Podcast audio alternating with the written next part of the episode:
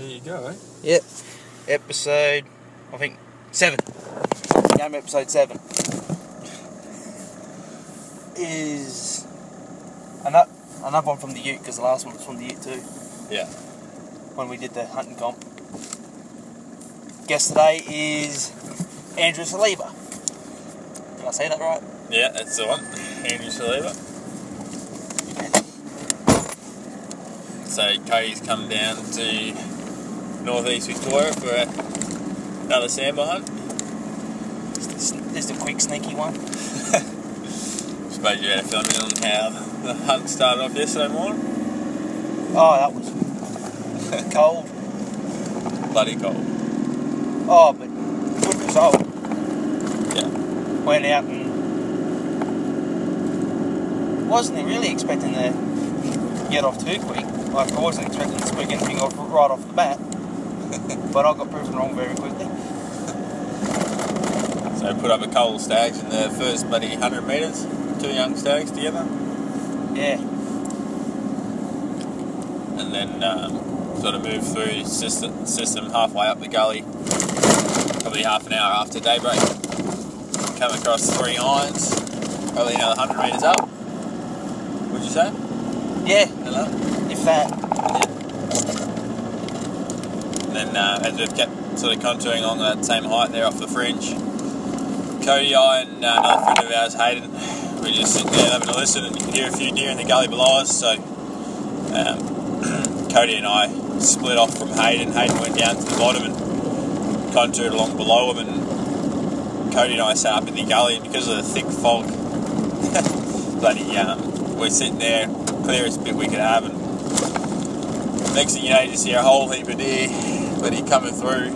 Below us, probably only 40 or 50 metres um, below where we were sitting, and you just couldn't see you just the glimpses of their body through the fog, and we didn't have much time, so Cody and I quickly head back up to the rear, uh, up along the um, little bit of a track above us, and contoured back into the next gully where we'd come from before, and just as we're coming around the bend, the young young stag spiker is just about to cross over the the, uh, the track that we were using to get around on, and I think you tell him what happened next after that.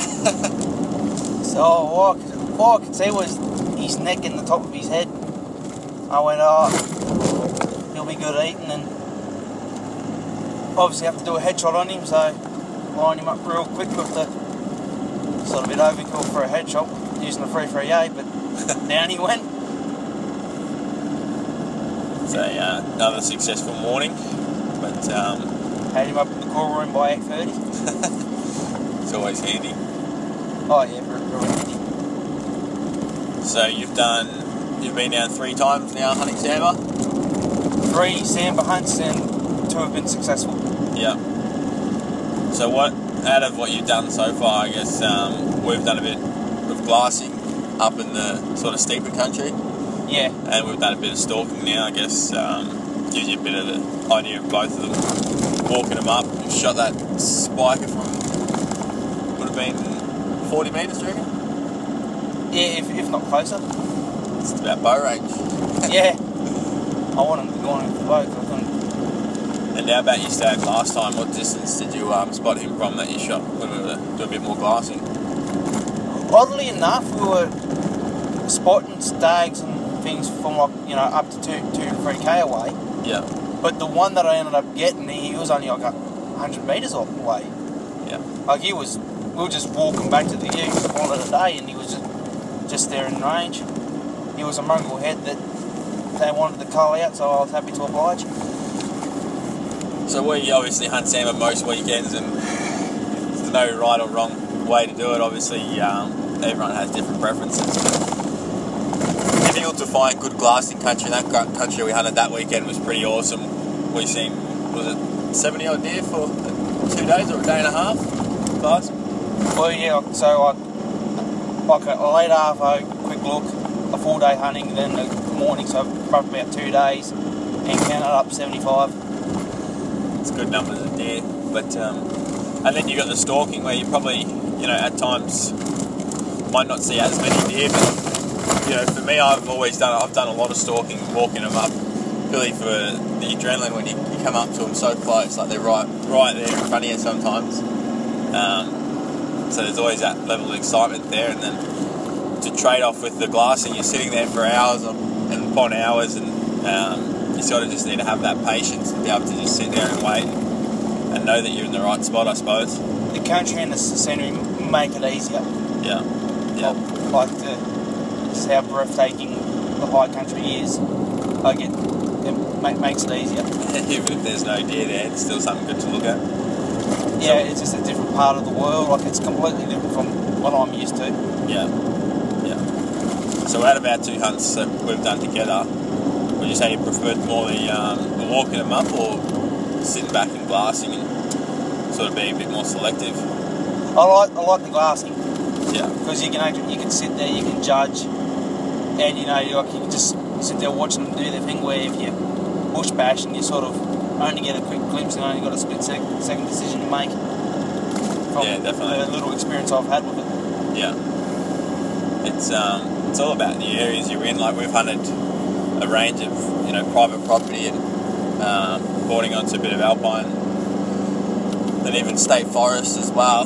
Would you say you clearly noticed the difference between the um, the first hunt you did hunting state forest and then Yeah, there's a huge difference between hunting public land and going onto a private block. Like, the, scales tip a lot. give us an idea of the numbers now out of the time you've spent. So you, you state forest hunt with the club, and Yep. then our first hunt glassing, and now our second hunt stalking. Um, just so people have an idea, I guess. Like how many animals I- have I spent altogether, which is like the numbers. Well, on the between those trips, I suppose. Um, yeah, so that's 75 on that trip. Then add on four from the first trip, or technically three because I only saw three and I heard heard a fourth. Yep. So what's that, buddy? 79, 78. And then add the six from yesterday. Yeah. That's pretty amazing. It's like the numbers of sambar these days compared to like my father who's been hunting them for, you know, 30 odd years or whatever. It was a struggle just to find one deer back then, but now, like you look, we took off from the um, Polaris this morning, or yesterday morning, rather, there's just fresh tracks everywhere. Yeah. The sign is, um, you know, even the deer you see, it's probably only, you know, one tenth of what's actually out there, which is um, pretty amazing when you think about how much country that they've covered. Yeah, I can hear all the, the old fellas I've interviewed. Like I interviewed Dave Young for, and he was talking about how like back when he started hunting, like it was just hard going. But nowadays, it's like it's it's the it's the better days of deer hunting is now. Yeah. Yeah, well, whether or not it's going to um, keep getting better or if the government steps in and, um, you know, tries to change that, we're not sure, but uh, I think we've got to make the most of it where we can. Yeah, well, I think Victoria's got things better under control because of how much access you can get. Where in New South Wales, you only got set sort of areas. Yeah. I feel like there's more public land access in Victoria and there's more opportunities here than any other state. So I think it's fair. much, much of a difference between the people that you've come across in each state, Um, like farmers. You met a few farmers down this way now that Lockwood hunted on. Yeah, well, I've saw the farmers around here seem they seem to hunt themselves. but they seem to like don't mind doing the bit of hunting where back at home where the country isn't as rugged, Yeah. where you can just mostly do things out of a vehicle. They're just like they just view things as a pest and just have to be controlled. Where here they, they still do the damage, so they seem to be admired that little bit more. Yeah. Which is probably um, partly to take why they've done so well with their spread, I suppose. Um, so many hunters and gives the animal a bit of a um, sort of. I mean, gives him a bit of a foothold because people don't mind having a few deer on their property. Um, you know, children now growing up hunting them and Yeah, um, like up here in Corryong where we are right now, passing through the town of Corryong. Yeah, every young bloke's got a rifle and, uh, you know, young fellas like ourselves getting out there and doing it, which is good. And it's, um, it's a good excuse to stay away from the city and sort of just enjoy what um, what's natural, I guess. Hey. Yeah, I travelled from outback New South Wales just to get down here. So, How many hours drive was it the other night? oh, I would have been about nearly buddy seven on the dot. Yeah, things we do for hunting, eh? Oh, but you know, for the country and the people I get to hang out with, it's worth it. yeah. I give if I, like I'm going home with Tootie, but I more or less decided because the deer are that out of control. Like, I was going to be a bit pig, more piggier on the sambar. Like if I saw a, oh, a sand behind, I, my main goal for that was to try to get a photo of it. But I knew there was a heap of fallow in the area, so I just sort of more or less decided, well, they're about out of control, so I won't hurt the buddy, knock one of them over. Yeah. They always took home a nice buck too. Almost, but I have to fill um, fill everyone in on a bit of drums with the rifle Yeah. on that one. So I, sh- I shot a, like a, a yearling buck. Like he hadn't, he hadn't even started growing antlers yet. And I just packed him out, finished packing him out. I was walking along the fringe, and a buck sort of jumped out and stood broadside. Buddy, I, I thought I chambered around, but the, the bolt didn't catch the bullet and, and chambered it properly. So like I had an empty chamber. Uh, put the buddy crosshairs square on his shoulder and click. By the time I worked out what was going, what went wrong, and finally got a bullet in the chamber, he, he was already gone. The only time that will happen is when there's a stag. It'll never happen when there's a hind there, but uh, just the way things work sometimes. Yeah, uh, but That's, that, that's hunting. yeah, no, definitely. So, what's your um, any plans for your future sambar hunting? What do you wanted to you gonna do next? I haven't thought that far ahead. sort of, sort of go off the flow when it comes to sambar hunting. Yeah. Probably, um, you know, you've got that fringe hunting that you do sort of a bit lower down, just sort of within, you know, a kilometre of the the farm blocks and, and up into the forest. And then, like we've done our glassing, probably the next one is right up in the tops, sort of during, once that, summer, um, summer grass sort of starts growing up high and all the snow's melted off and you get the fresh wildflowers and all that. And those big mature stags seem to move up into those sort of you know 14, 1500 meter elevation heights. That's a um, another sort of exciting hunt for me. That's probably one of the most difficult ones. Physically, it's difficult country, but um, hunting the deer in that country is difficult. There's very little sign compared to what you generally find, you know, on the fringe country. Uh, and I don't think it's specifically due because of the numbers. I think it's more about the Feed quality. yeah, well, at, at times, but the deer aren't living there all year. Oh, So- they're, they're constantly moving around. Unlike Yeah, they, when they move up and they move down, and with the weather, and you know, I think you have to get those snow around this time here in sort of July, and that holds on through till sort of late September, October sometimes, and then sort of the good feed only starts to come real good through sort of that November or December time, and holds through around that April May. So you're looking at about half the year solid um, sort of time that the deer are up high. Yeah. Whereas down low, they're, they're there all year round. Yeah, So right. It's, uh, it's a bit hard to get a gauge on their movements, and yeah, the country can be very difficult to walk. There's a lot of fallen timber, but um, on those sort of faces, you get a lot better glassing as well. So it's a bit of a catch twenty two there. But um, that's another sort of style of hunting for me. That's probably the most exciting because you always think that there's a good chance of finding that mature animal that you're after. I guess.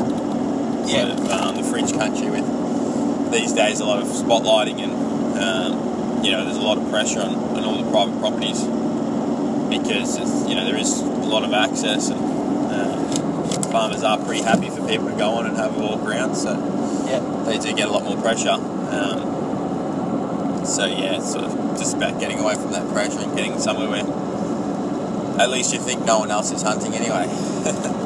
Yeah, I, I remember on my first Sambar hunt, we were we were going to an area where um, one guy had been before, yeah. And we were going there because we thought there was a, it was a low pressure area. that was from your club yeah? Yeah, yeah, that was with the ADA, yeah and sort of yeah, we go this way to because it'd be not as much pressure as the new area, so so do a bit of an exploration mission as well. yeah But that night when we set up camp, you could look around the valley, you could see bloody campfires all about the place. So obviously it wasn't as well hidden as it was thought to be.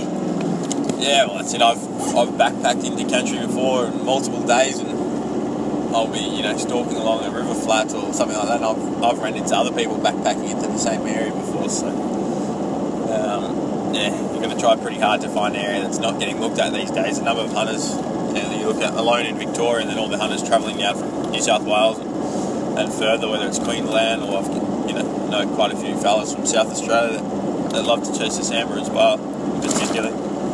Uh, there's people coming from everywhere, I guess, and it all adds up.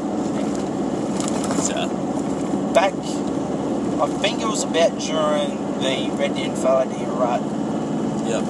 you nearly destroyed the, in, the Facebook purely with, uh, with one photo. Yeah, that's um, that's Sam Stag there. A friend of mine shot a young fella from um, from Melbourne actually. He's never not done a lot of hunting, but um, sometimes you just need that little bit of luck. and more so that set of antlers there is something that you just have to see to to um, grasp how big it actually is. Um, everyone that I've I've shown it to, um, sort of just in awe at the, the sheer weight of the antlers. Um, there's been a sort of spoken a bit about this other one, the Rennie Streckers one, I think it is, and that's um, another one in that sort of that same class of weight. They reckon, you know, it'd be interesting to have a look and see, but. You think about how many hunters there are, how many deer getting shot, like we've said, and, and how many areas are getting looked at, and still to find an animal like that is so difficult.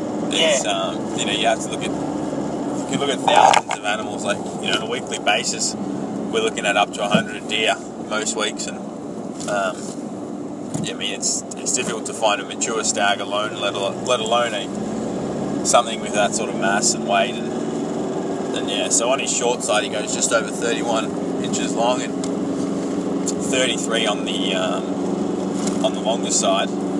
It's a bit sort of he does lax a little bit with his spread. It's only 28 wide, but um, it's something you know when you do hold him, irrelevant of all that, he might not have the longest inners or longest outers or longest brows or biggest spread.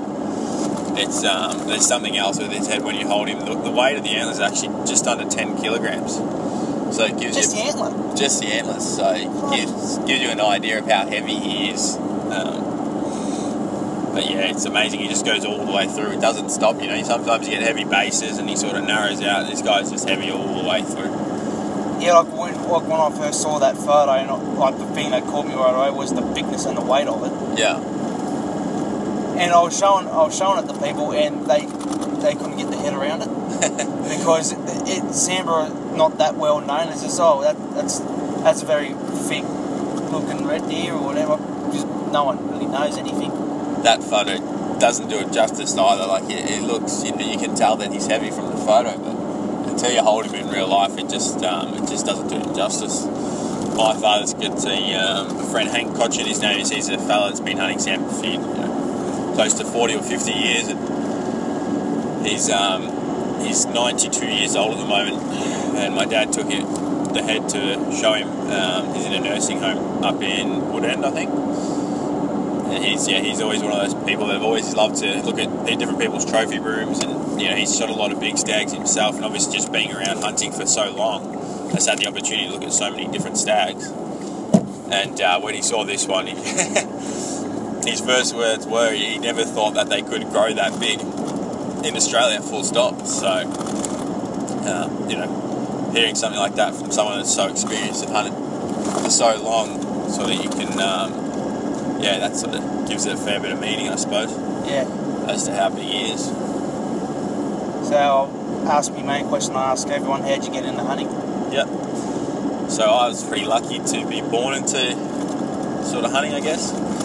My father's always been a hunter since you know, he tells us stories of when he was five or six and seven years old, walking around with his uncles and brothers and his father chasing rabbits with ferrets. So um, yeah, we've sort of grown up. Me and I've got actually four brothers and two sisters. We're all into outdoors stuff, and sort of for us, it's, it is like you know, for a lot of hunters, it's not just a hobby for us; it's our way of life. So, you know, there's photos of me Nappy still on hound hunts with my father. And I remember my mum used to come and we were all, all camped down maybe in the Buckland Valley or wherever my dad was hunting the hounds for that weekend. And everyone would go down. It was it wasn't yeah just my dad would head off. It was a family thing. We all all went away, and you know from that I've been pretty lucky to be surrounded by um, you know a lot of awesome people and good people around me, and I've been able to learn from them and um, slowly but surely developed into yeah sort of chasing primarily started off with the Sambar. So I remember the first day I got my license, uh, the day I turned turned 18 on the 4th of April being the Red Deer rut, I packed my car. I went, got past the tests, went home, packed my car, and then went hunting for the whole weekend. So um, gives you an idea of how keen I am. But sort of, um, yeah, it's just sort of take gradually growing from there, chasing different species. And the beauty of, of hunting is it takes you to so many beautiful places, and you know, all across Australia and, and New Zealand. Hunting, I've hunted the North and the South Island now. And, um, yeah, in the future, there's nowhere that I don't want to hunt. Love to see all the different places and, and hunt all the different game animals there are. Um, yeah, I've got a bit of a goal to get the South Pacific um, Grand Slam, which is 15 game animals across Australia, New Zealand. So I've got the uh, whitetail and um, wapiti to go, so Fiordland and probably down the mainland or Stewart Island, New Zealand. And um, yeah, see from there, hopefully next year, start targeting a few of the American species as well.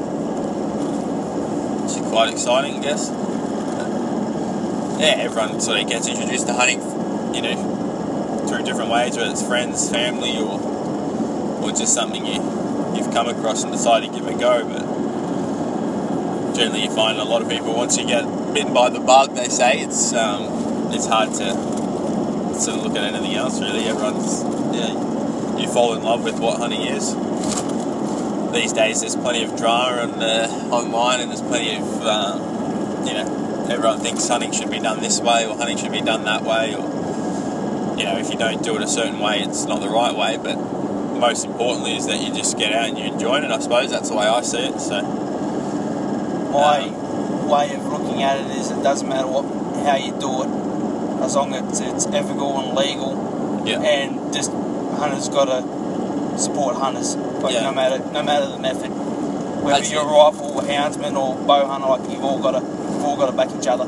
Yeah, no, it's that definitely support support each other. And, um, at the end of the day, you know, much jealousy and, and stuff like that in it. It's it's easier, far easier to just be happy for someone that's um, that's done well, whether they've shot their first deer or they've shot their personal best, you know, 30 inch Sambar stag. Either way, it's, it's nice just to be happy for people that they're getting out there and enjoying it.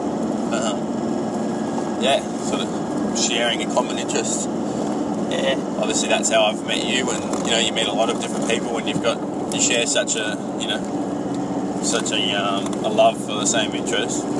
It's easy to connect with, with people that, that have got that same interest, and um, yeah, I've been lucky to meet so many awesome people all across Australia and overseas. You're not a bad fellow yourself, there, Cody. I appreciate that. But um, yeah, no, I think that's the beauty of hunting. There's, there's so much to it. Yeah, righto. Hardest hunt. My hardest hunt. Yeah, Jeez. I, know you've got a view, but yeah, that's um, that's a very tough question to answer on the spot. But uh, I'd probably start. I'd go with this year actually. Um, a recent one that you know I can rattle off the top of my head pretty well.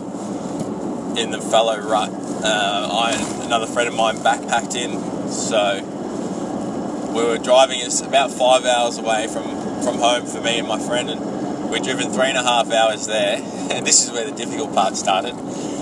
And when my friend came pick me up, he's taken his bow out and he's put it on my lawn, and he actually hasn't put it back in the ute. But we've only realised that oh shit. three hours away from Melbourne. So I quickly got on the phone to my younger brother and my cousin and offered them fuel money and and hundred dollars each to drive the bow up. so that way we weren't buggered and um, we're pretty lucky that that's what they did. They drove up and they dropped the bow off to us, and we continued on to rather than waste the morning, we walked in in the night. So we had roughly a um, oh, close to 10 kilometre walk in.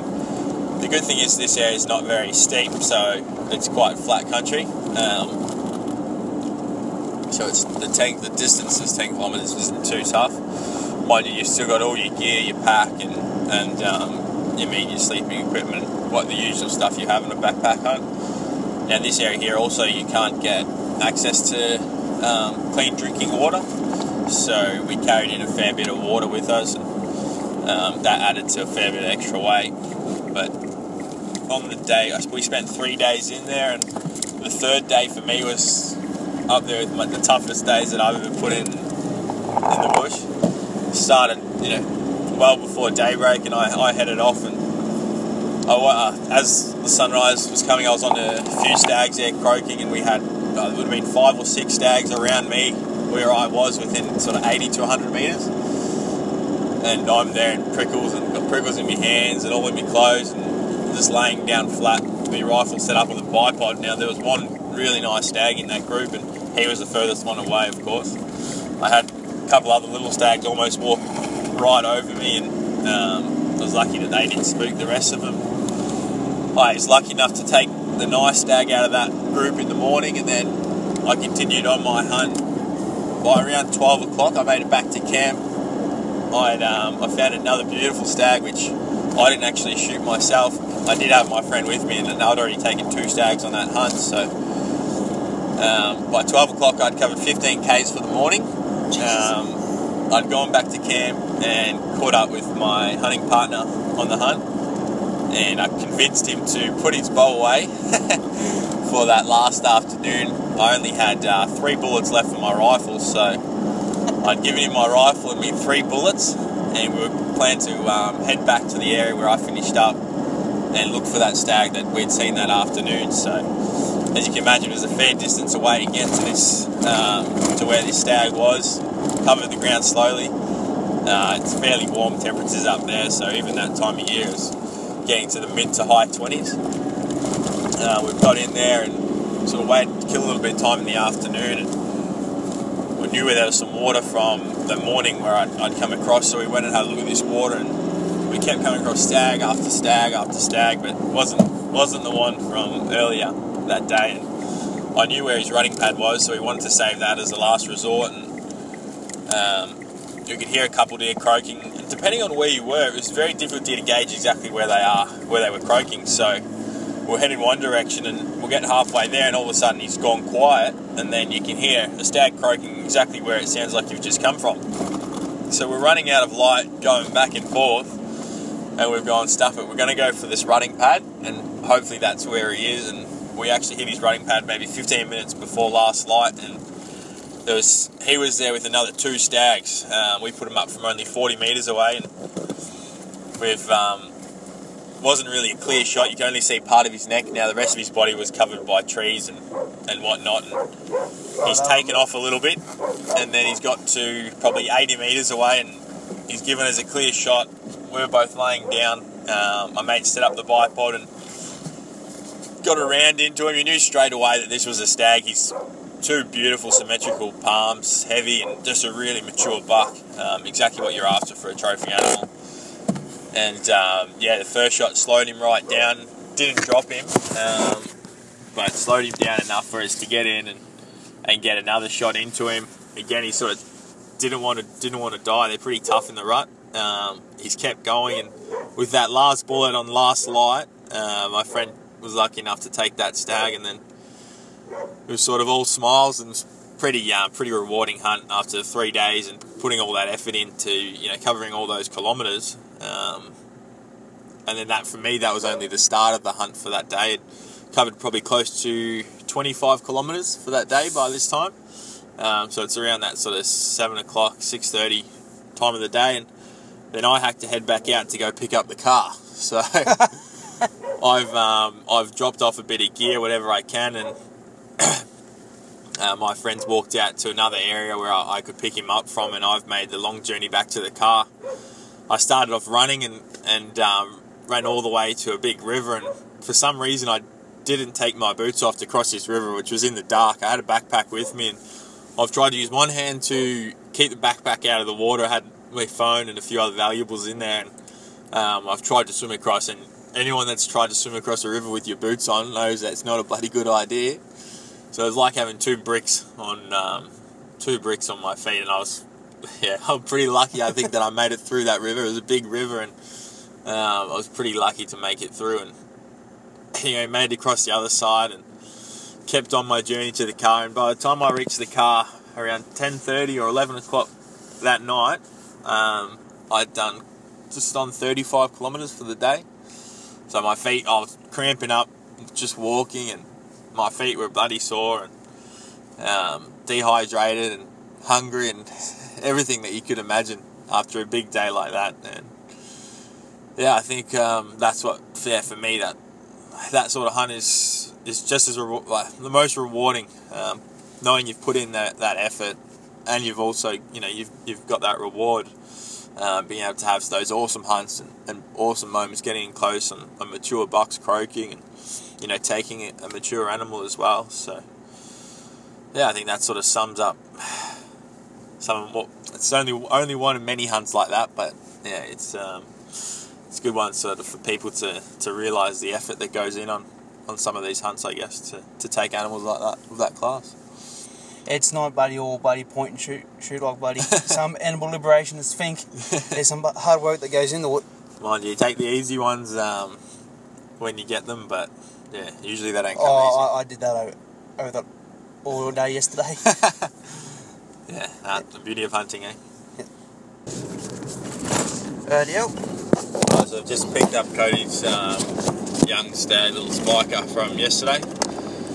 Loader in the ute. So picked up from the core room at a friend's house. It's nice to have access to facilities like that when you're way up the bush so you can look after your meat and, and all that.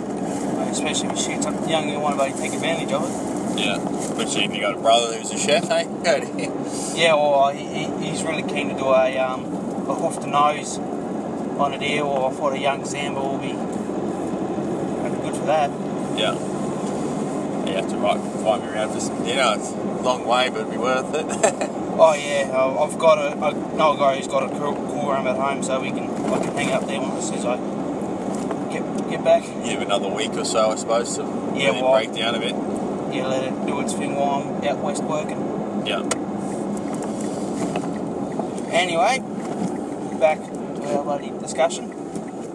What asked what your hardest hunt was.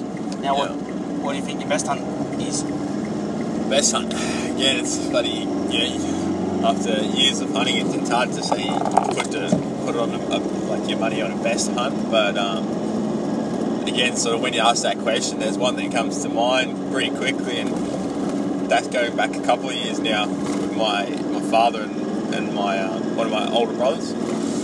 We had headed away on Father's Day weekend, um, so it's pretty handy when your dad's a hunter, so you can still get away and hunt on Father's Day rather than be stuck at home, which is good. So we went away together, um, me, my brother, my dad. My dad actually headed up there uh, on the Thursday night, so he had a hunt on Friday, and I um, I couldn't head up until the next day because of work and school and stuff like that. So me and my brother headed up the next day, and we rocked up to camp probably 10 or 11 o'clock at night. Um, sort of driving up all, all afternoon from Melbourne, and Dad was already asleep in the swag, and he woke up when we got there, and he, he goes, "Pop the boot." Um, so I popped the boot of his car, and Dad had already had a nice stag that he'd shot in the first afternoon, um, sitting in the car. So it was, you know, we're pretty happy that on the Father's Day weekend, Dad was lucky enough to take a stag. It's, you know, he doesn't get as much as he used to these days, so um, yeah, no, it's good to see him take an animal. And then we spent the next couple of days all doing our hunts and doing our thing. And um, it was on the Sunday, the Father's Day morning, where me and my brother had headed out together. And I'd hunted this section before, and it's an awesome section, a lot of deer and beautiful country to, to walk in. But you've got to be walking the right spot. So I told my brother we're going to cross over this creek and we'll contour on the um, on the eastern side of this this system. We'll sit about 100 to 150 meters apart. And just move through the system, move up into the system and get right up into it. Anyway, I've crossed over this creek and straight away I've lost my brother. I don't know where he's gone.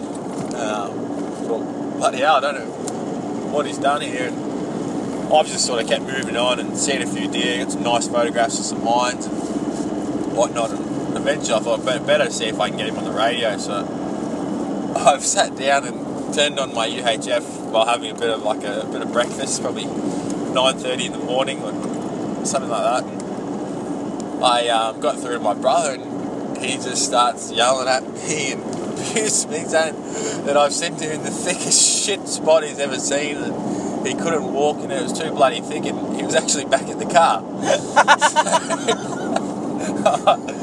I'm there trying not to laugh, but um, you know, trying to think of where he can go that he can still have a decent hunt. You know, because the morning's getting on and uh, he's making that much of a racket on the UHF. I was pretty sure he was going to spook anything that was close to me at the time. So, I'm bloody telling him another gully that's probably only oh, a couple hundred metres away. It starts only a couple hundred metres away from the gully that I was in. And um, I said to him, it's worth having a look up there, and there's a lot of sign. I've seen a fair few deer. I haven't had much of a chance to walk it myself yet, but you can uh, just yeah by the lay of the land and, and that sort of area there, you can tell that system's going to be quite good. Sent him up into there and said it's worth having a look, and he sort of calmed down a little bit.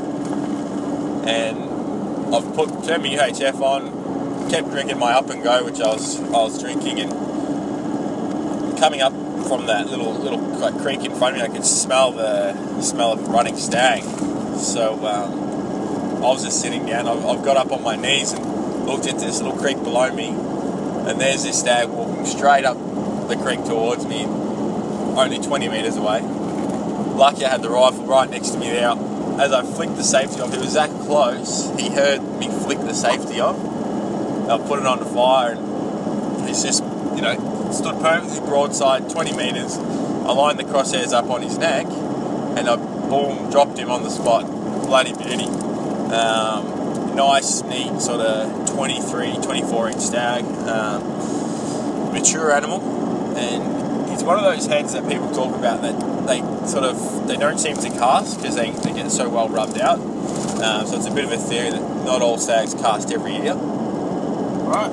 Anyway, just after I've let my shot off, I've heard another shot echo off in the distance. And we weren't aware of any other hunters' camps around or anything like that where we were hunting. And, you know, I even thought to myself, maybe it was an echo of my shot. You know, as you do when you're hunting with a partner, if anyone takes a shot, you generally turn the radio on. So I've got turned my radio on, I got a hold of my brother, and he goes, Oh, did you shoot? And I said, Yeah, but I think I heard another shot. I go, Do you shoot? And at first, I thought he might have even let a shot out out of frustration because he heard my shot. So it might have been that pissed. He just he um, he's just let a shot off because he's annoyed that you know they can send him off somewhere else. And um, anyway, he goes, oh, "Yeah, I did. Oh, what'd you shoot? Thought maybe it was a hind or something." And then, oh, I shot a stag.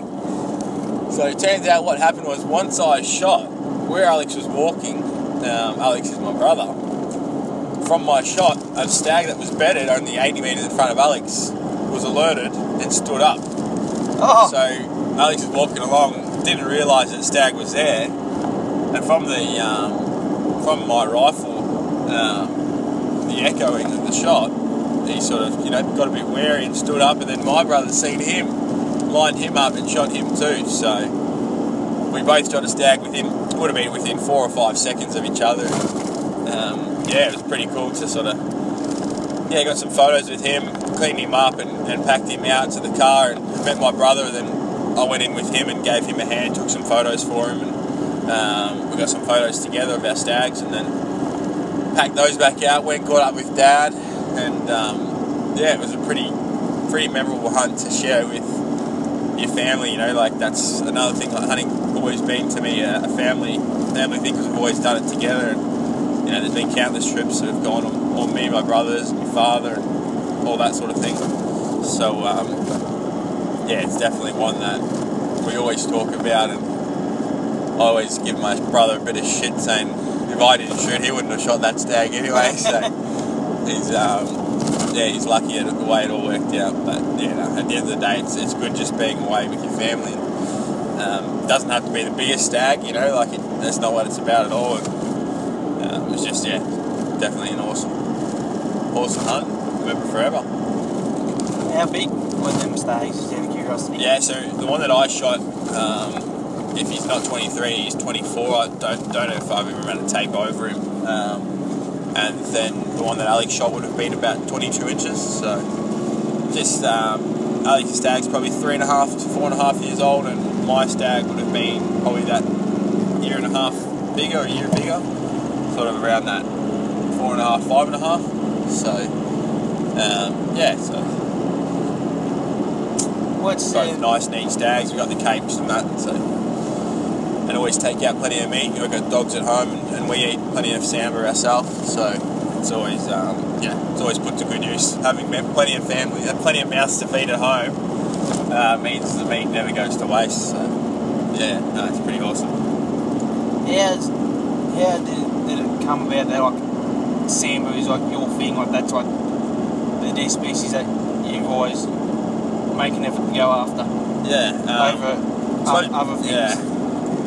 I guess being born in Victoria, we're lucky to have them, so to speak, at our doorstep. Like I can hunt sambar within an hour from home. Although I don't, I still travel, you know, in excess of four and five hours regularly um, every weekend, basically, to, to hunt sambar. But it's also just, you know, I have hunted all these six deer species in Australia, uh, and they're awesome to, you know, it's good to mix it up and and see the contrasting landscapes in different country, but with Sambar, it's just the level of difficulty to find that mature animal now.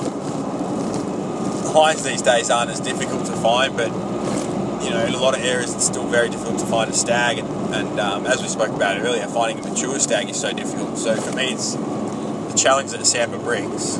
Uh, that's what keeps you going back and hunting them week in, week out. You know I mean? Nearly every year, I can't see when uh, things are going to change. Maybe when I have to settle down.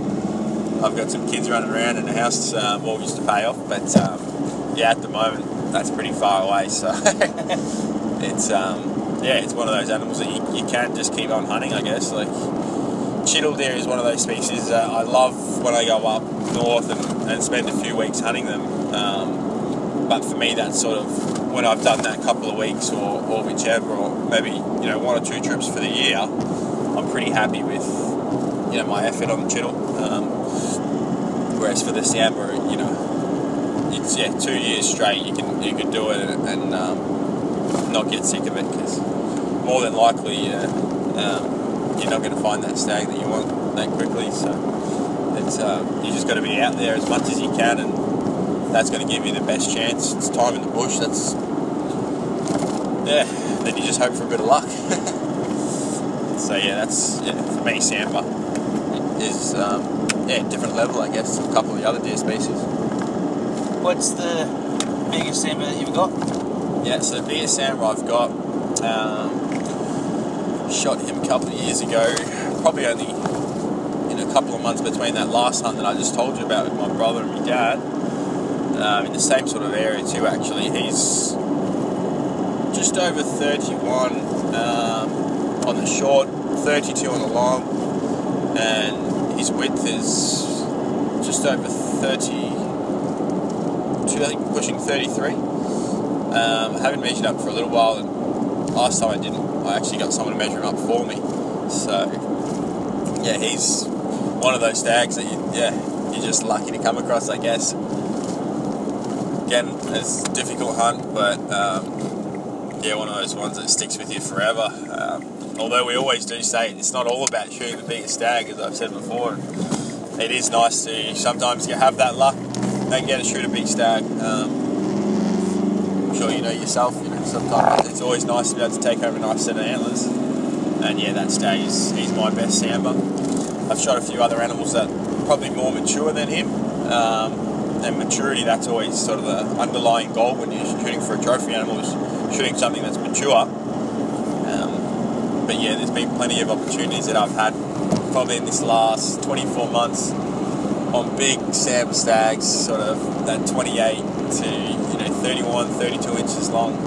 um, that I've I've either shot and lost, or I've shot at, or I haven't shot but seen. Um, so yeah, they're, they're out there, but that's what yeah keeps you going back. Never shot that biggest one. Um, after holding that head earlier this year that we spoke about before, you know, I'm, it's given me more drive to sort of try and find that his brother maybe or something like that, or try and find something of that quality. Yeah. So, yeah, it's uh, yeah, it's always nice to shoot a nice big stag. I guess. Good, good to put him up on the wall, and um, yeah, got my dad's got quite a few heads at home that he's he's done a lot of overseas stuff as well. So he's got moose, caribou, and elk, and all that. Um, so he takes up majority of the house, but I managed to get a little bit of room to squeeze up a few deer here and there, which is good. but um, yeah, Speaking of international hunts, yeah. what would be your what's your dream big game animal that like you have to hunt before you die? Like, Yeah, Obviously, it's yeah, because if someone asked me that question, I couldn't answer it yeah, because it's a combination of the country of where they are, the, the, the habitat that the game live in, Yeah. and and I can't I can't narrow it down to one. yeah, yeah. It's uh, it's yeah, bloody tough. Um, you know, straight away I think of my dad. He's he loves predator animals, so for him that, that hunt is a grizzly bear in Kamchatka, Russia. But um, for me, like I, I love rut hunting, so every year in the rut I take you know up to twenty days off, whatever I've got on at the time, and I just hunt the ruts. So for me, um, elk in the rut, in a bugle hunt uh, on elk, whether it's in um, you know the northern states of America or you know up in Canada somewhere or even in Mongolia. Um, you know, hunting a, a bugle uh, on elk uh, on a good block would be something that I reckon, um, yeah, most amazing experience. I, I've gone through a stage where every day I was just researching as much as I could and, and reading everything I could about an elk bugle hunt. And I remember staying up late at night, you know, 12, 1 o'clock in the morning, watching, you know, hunts. It's good there's a lot of bow hunting footage on the elk because obviously their seasons in, in the USA are generally um, only bow only during bugle. Yeah, some- in the United States, yeah. yeah, yeah. So there's a lot of awesome footage of big, mature bulls up close, bugling their heads off, and you know, getting to see them fight and all that. I think that's um, that'd be one of the, the ultimate hunts. How about yeah, for yourself? What do you reckon? You've been over to the USA. You did your whitetail hunt. Yeah, I did. A, Um, I did a whitetail hunt in Illinois, and that was an adventure in itself. Just because of like, just because it's a different way of life. Yeah, Like in terms yeah. of their hunting style, like hunting out of blinds and tree stands. But like, there's Yeah, my father said the same thing. Actually, you know, they, that do have a. Well, there's, yeah. I think you got those full-on hunters there as well. So many people hunt. They're, uh, yeah, there's a lot of different styles, and tree stands is a massive one over there, from what um, from what I hear. So, one of the things that when I was there, that sort of it never really crossed my mind was they got a hard on for bloody scent stuff.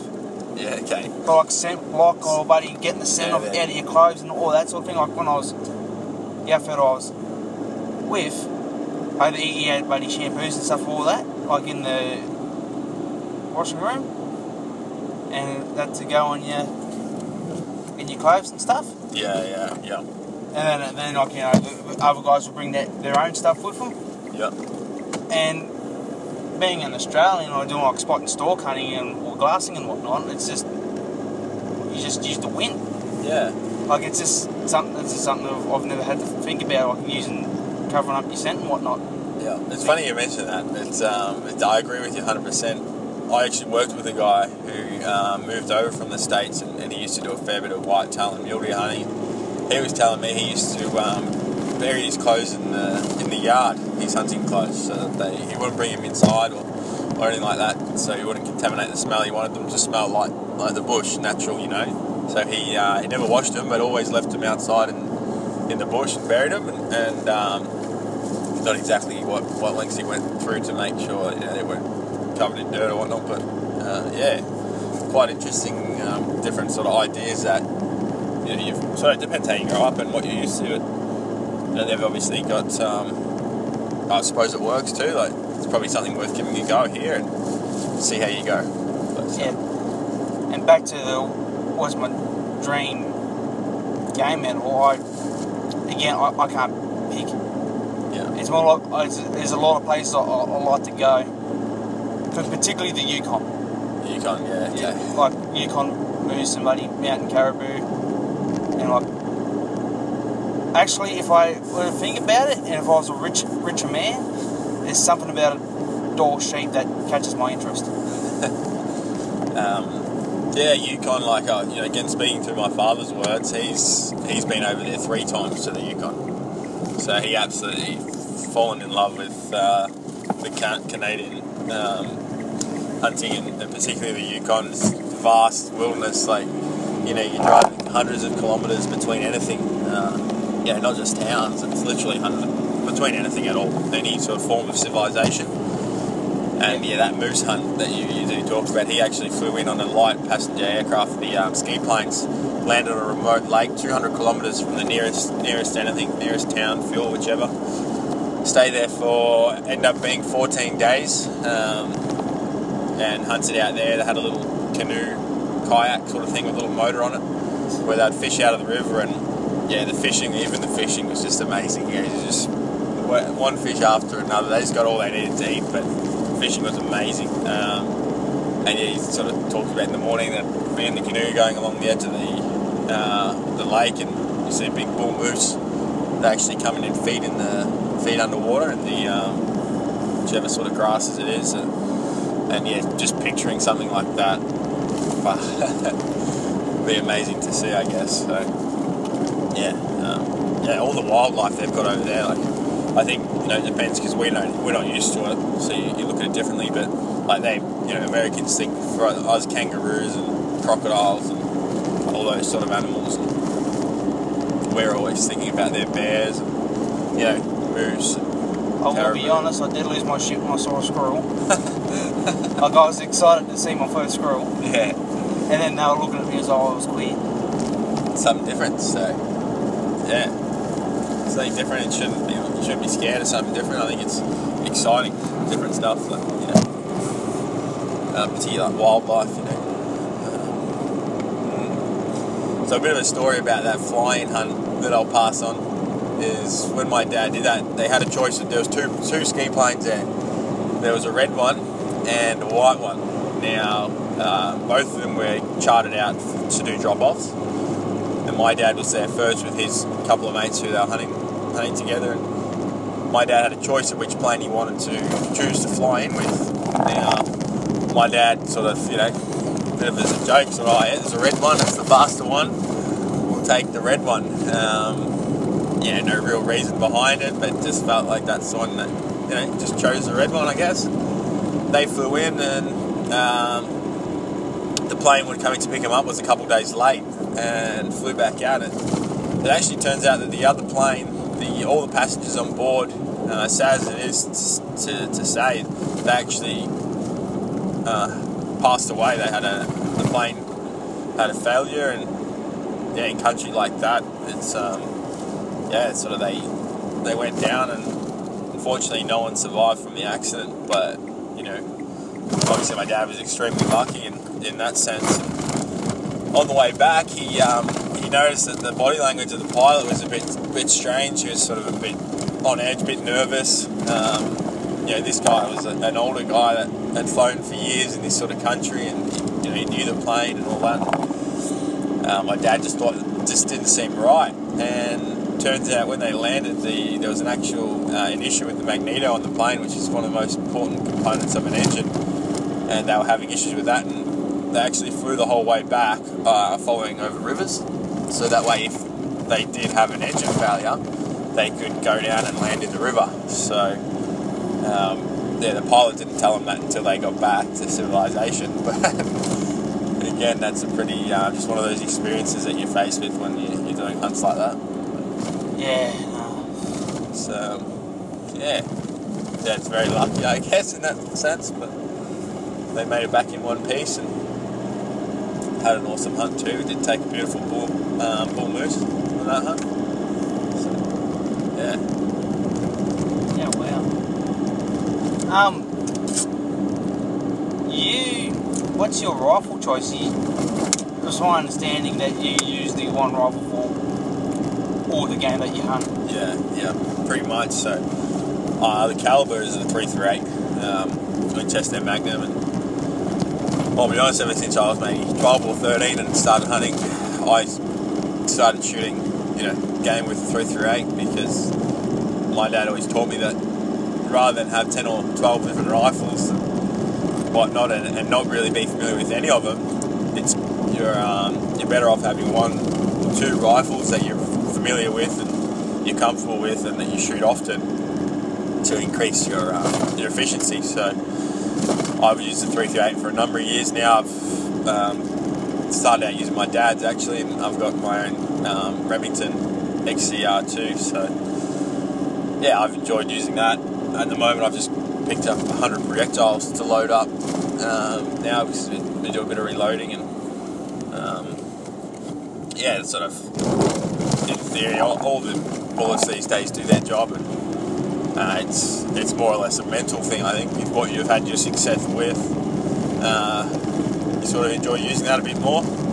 But they all, all do, the, in my eyes, my opinion, they all do the trick, and, and even with calibers. So I, I've had good success with the 338 over the years, but um, in saying that, I have shot you know Sambar with a 270. I've shot him with a 308. I've shot him with a um, 300 with a 375. I've used you know a range of calibers and, given them a go, but uh, it's just preference, I guess. The 338 for me.